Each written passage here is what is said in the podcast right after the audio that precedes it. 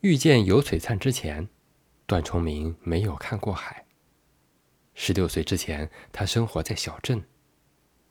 小镇风景秀丽，有壮阔的山和蜿蜒的河，人们大都安于现状，大家经济条件也都差不多，也便不会相互攀比，清闲却也贫穷。在镇上，段崇明的父母算是眼界非常宽的人。他们常年在市里打工，他们教他明白外面有更广阔的天地。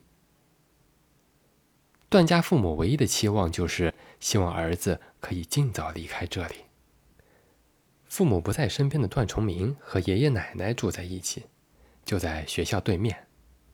挺有头脑的父母在市内的大市场批发来圆珠笔、橡皮、贴纸等等小玩意儿，爷爷奶奶摆摊赚小钱。闲暇时，段崇明就守着摊子。遇见尤璀璨那天，是一个普通的星期三下午。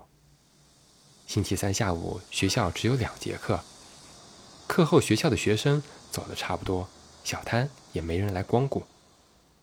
段崇明捧着语文书背课文，男生在背书，眼睛却总是忍不住向马路对面瞟。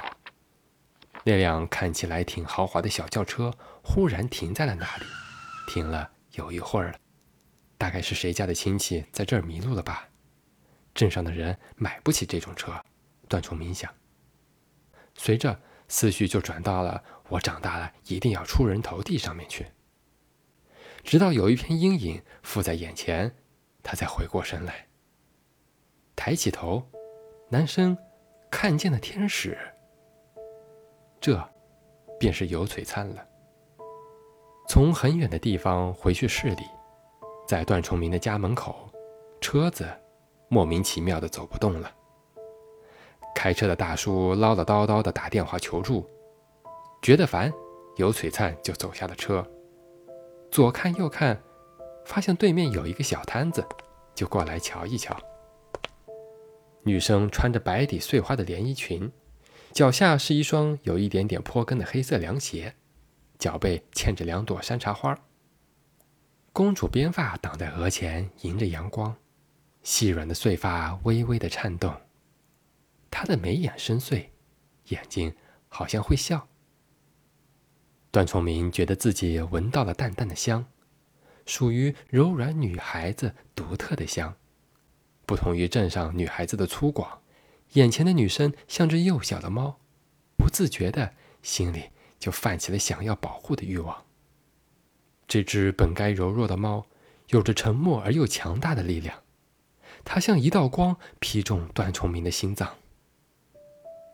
男生偷偷将卷边的语文书放到脚下，视线随着女孩的动作而移动。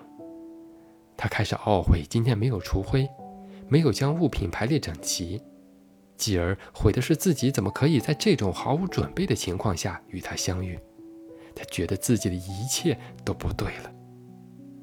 女孩子从摊子这边走到那边，忽的一笑，捡起一盒粗制滥造的塔罗牌，说道：“你们这儿也流行这个呀？”段崇明慢了半拍，才磕磕巴巴的老实交代：“这个其实卖的不好。”女孩子扫了一眼老实的段崇明，还是呵呵的笑，继续在摊子里寻找好玩的玩意儿。车子里的男人走下来，过来告诉他，是车子没油了。油嘴灿还在笑，但是有点讽刺。开了几十年车的老司机怎么会犯这种错误啊？现在怎么办？没有回答。中年男人看向段崇明。小伙子，这附近有加油站吗？段崇明有点愣愣的点点头。他看到这人的眉间有种说不出来的愁。那你家里有不用的空桶吗？段崇明这才反应过来，这位大叔是要去打油，于是说：“加油站远着呢。”没关系，就算再远也得去呀。段崇明垂下眼。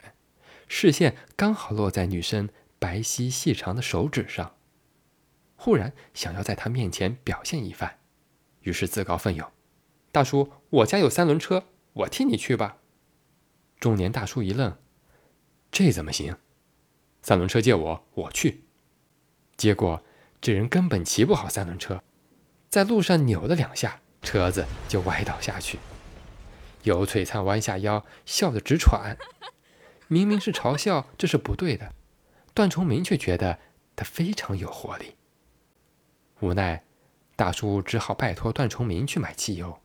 十六岁的孩子，汽油有多危险的常识已经掌握了，不需要太担心。就这样，段崇明跨上了三轮车。就在出发前一秒，女生捂着裙子跳上车。哎，也带上我。不管中年大叔怎么劝阻，尤璀璨还是去了。